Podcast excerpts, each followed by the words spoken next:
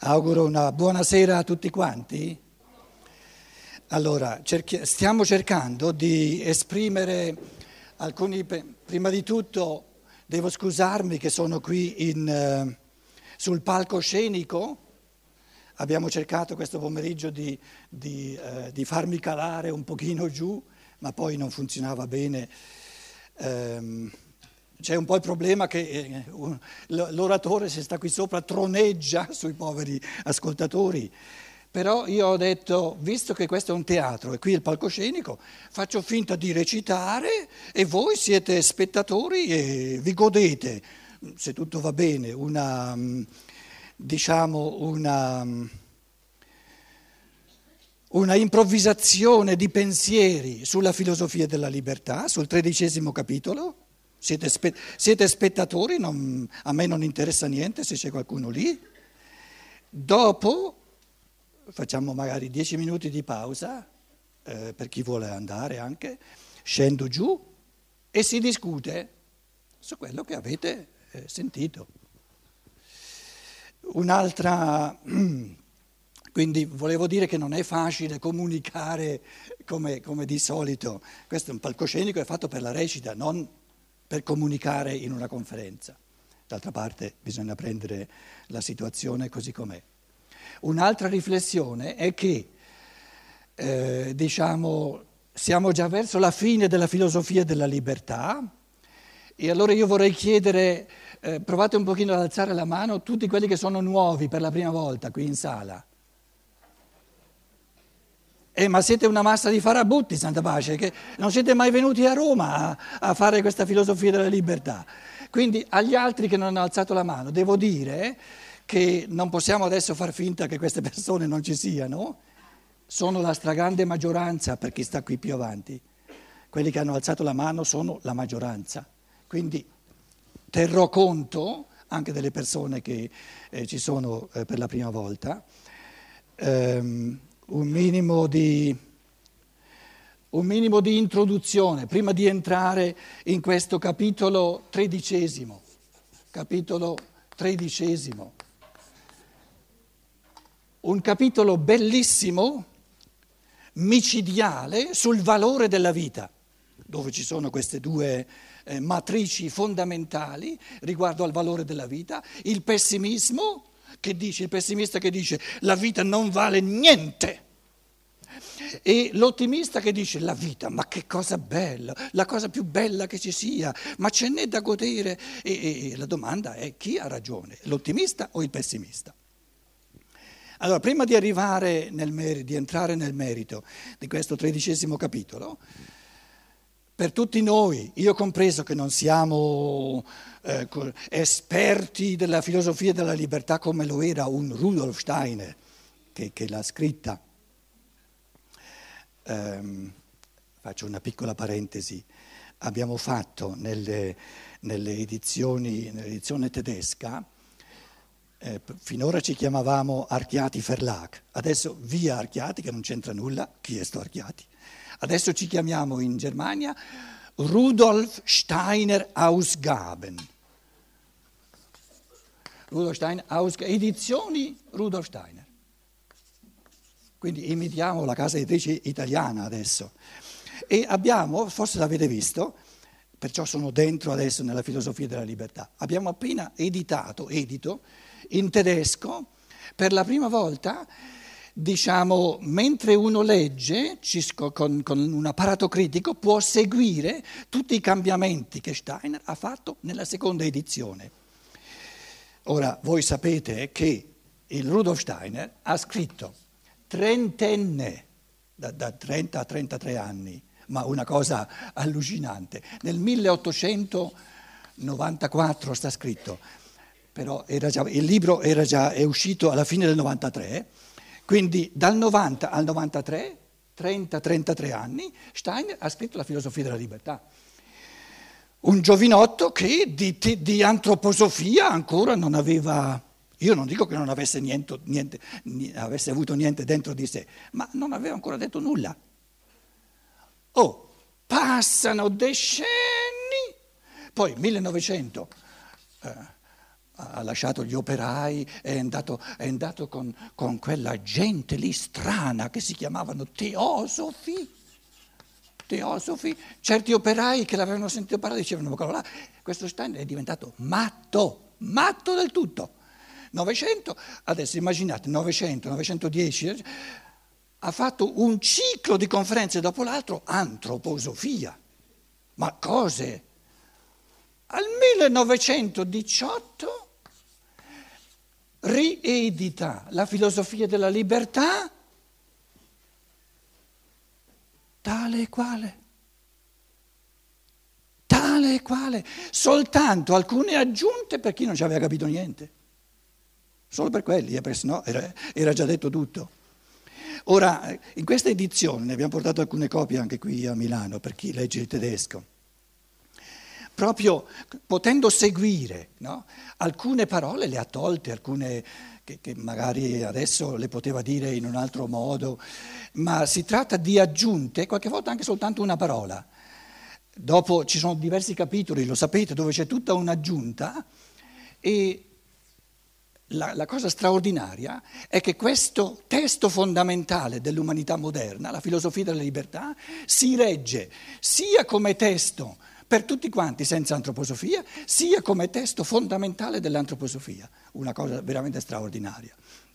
Questo solo per, per, dire, per entrare un po' nell'argomento. Filosofia della libertà. Filosofia della libertà.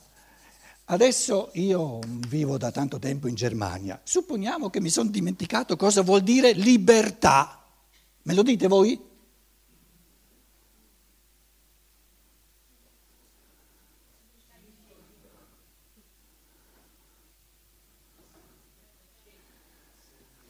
Libertà in italiano significa tutto e nulla.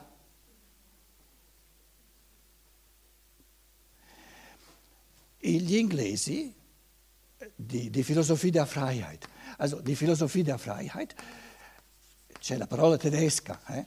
se noi traduciamo dal, lessicalmente Freiheit, libertà, eh no, eh, eh no, eh, eh no, eh.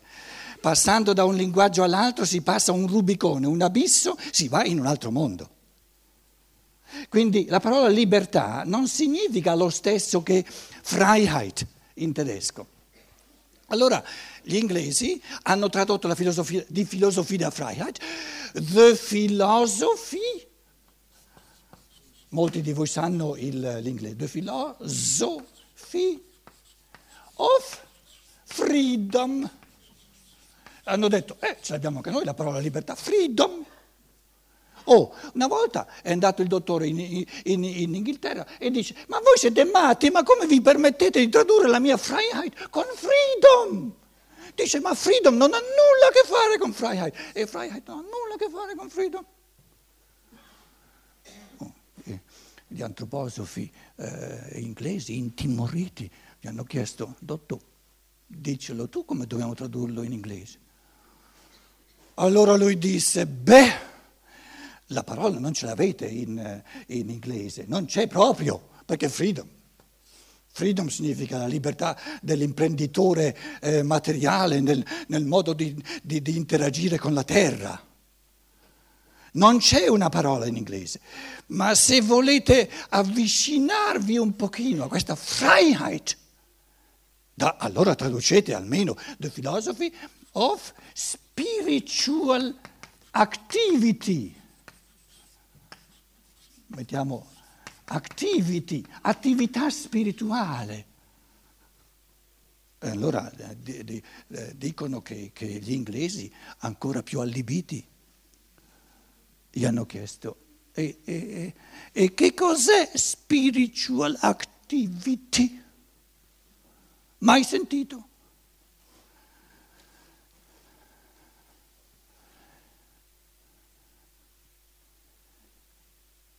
Freiheit in tedesco significa creatività interiore, creatività dello spirito. Se noi diciamo creatività, activity, in italiano creatività, attività, ma creatività. E adesso guardate, creatività una bella parola italiana, essere creatore. Spirituale, vi dice molto la parola spirituale? Mm, mm. La parola spirituale, prima di tutto, è, è una parola, va, va, un po' sulle nuvole, spirituale. Cos'è spirituale? Spirituale vuol dire che non si mangia, non si beve, eh, non, insomma, insomma, insomma, insomma eh, spirituale, vabbè, tienitelo. Poi spirituale, se le, le, le, tutta la sfera spirituale, se l'è, se l'è parcheggiata la Chiesa Cattolica, eh, e se diciamo la creatività dello spirito, resta problematica la cosa perché l'uomo moderno, lo spirito, in, in inglese spirit, ha fatto, ha fatto, ha fatto serie di conferenze diverse volte, sia negli Stati Uniti sia, sia eh, in Inghilterra. Quando uno dice spirit, pensano tutti all'alcol.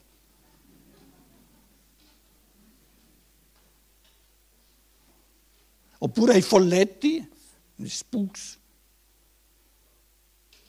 Non c'è la parola, proprio non c'è la parola.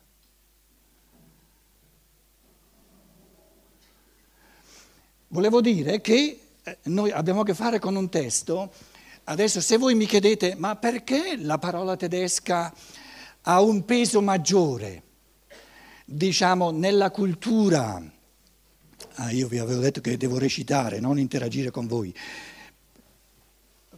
ah, qui c'è il coso, perché la parola Freiheit ha nella cultura tedesca un peso maggiore puramente spirituale. Vi dico subito due fenomeni culturali che Steiner aveva alle spalle, parlando in tedesco, e che eh, noi italiani non abbiamo. Il, il, il fenomeno culturale dell'idealismo tedesco, l'idealismo, e il fenomeno del goetheanismo. Questi signori qui, Goethe, poi qui Fichte, Schelling e Hegel. Io da, da, da, da ginnasiasta, dal liceo, ho cominciato a imparare il tedesco, a masticarlo un pochino il tedesco, perché volevo leggere gli idealisti in tedesco. Ed ero felice che grazie a Croce e Gentile, qui qualcuno in sala li conosce, li conosce, Croce e Gentile hanno fatto una riforma scolastica tramite la quale diciamo, la storia della filosofia è diventata in Italia molto più importante, io ero innamorato della storia della filosofia e Croce e Gentile erano idealisti. Ora, se uno ha alle spalle, nella cultura tedesca, l'idealismo e il goetheanismo, sono persone che hanno usato questa parola per indicare la creatività dell'io singolo come spirito creatore, è chiaro che Parlando in tedesco questa parola Freiheit ha un peso, uno spessore diverso che non libertà in italiano. Spontaneamente libertà in italiano significa fare quello che mi piace. Che va benissimo, eh? è, mm, anche quello è un significato della libertà. Però la, la Freiheit in tedesco non significa fare quello che ti pare e piace, significa essere creatore a livello dello spirito, a livello del pensare. Essere artista che, che fa sprigionare mondi. Philosophy of Spiritual Activity. Quindi anche questo tredicesimo capitolo lo vogliamo vedere in questo contesto di libertà in quanto prorompere creativo dello spirito che pensa, che crea, che forgia mondi, li costruisce a partire dalla propria intuitività. La creatività interiore dello spirito a livello spirituale. Allora, questa filosofia della libertà ha una prima parte, e adesso noi siamo nella seconda parte, in B, la seconda parte. Nella prima parte La prima parte parla dei misteri del pensare.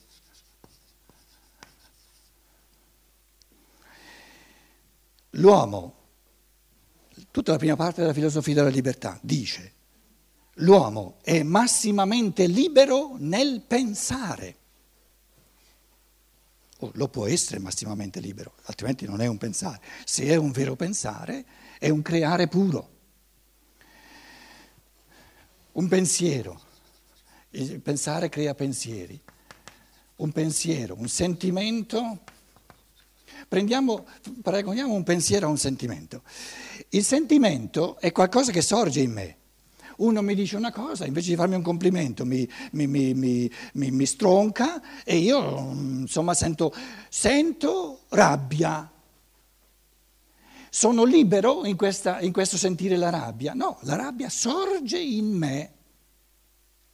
Non è che io mi sento del tutto creatore. Se invece io penso un pensiero, mi accorgo, se, se, osservo il processo del pensare, mi accorgo che nel forgiare un pensiero io sono in tutt'altro modo attivo che non nel subirmi un sentimento.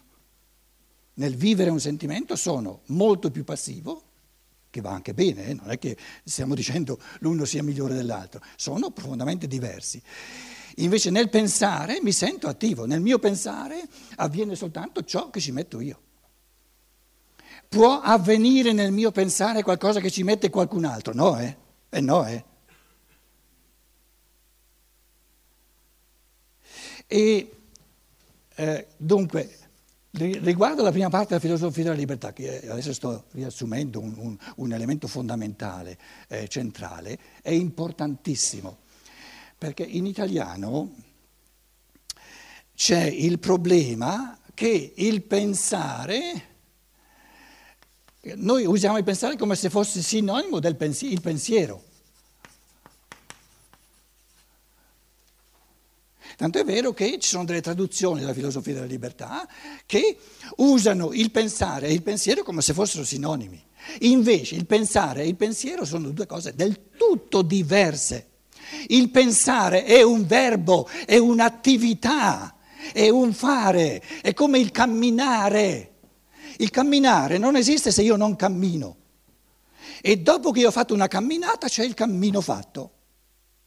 Quindi il pensiero è il risultato del pensare.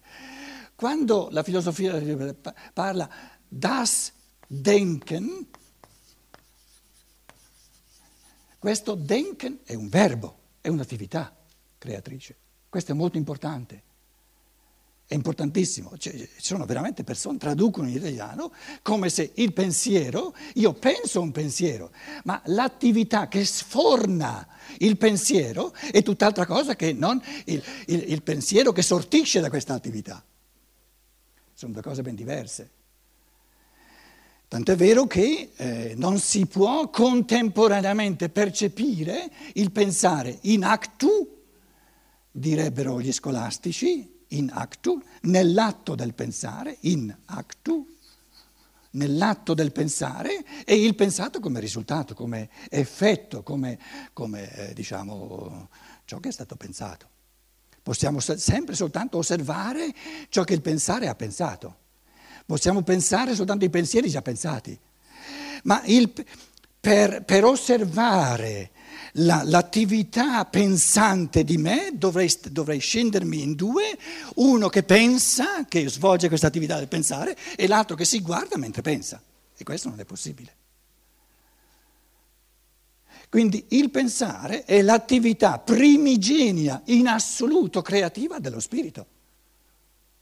E l'uomo è spirito che pensa, che poi afferri il pensare dal lato di, certa, di un certo depotenziamento per dargli la possibilità, lui, liberamente di, di, attivare, di potenziare sempre di più il pensare, però in diciamo, potenzialmente il pensare è un'attività pura, spirituale.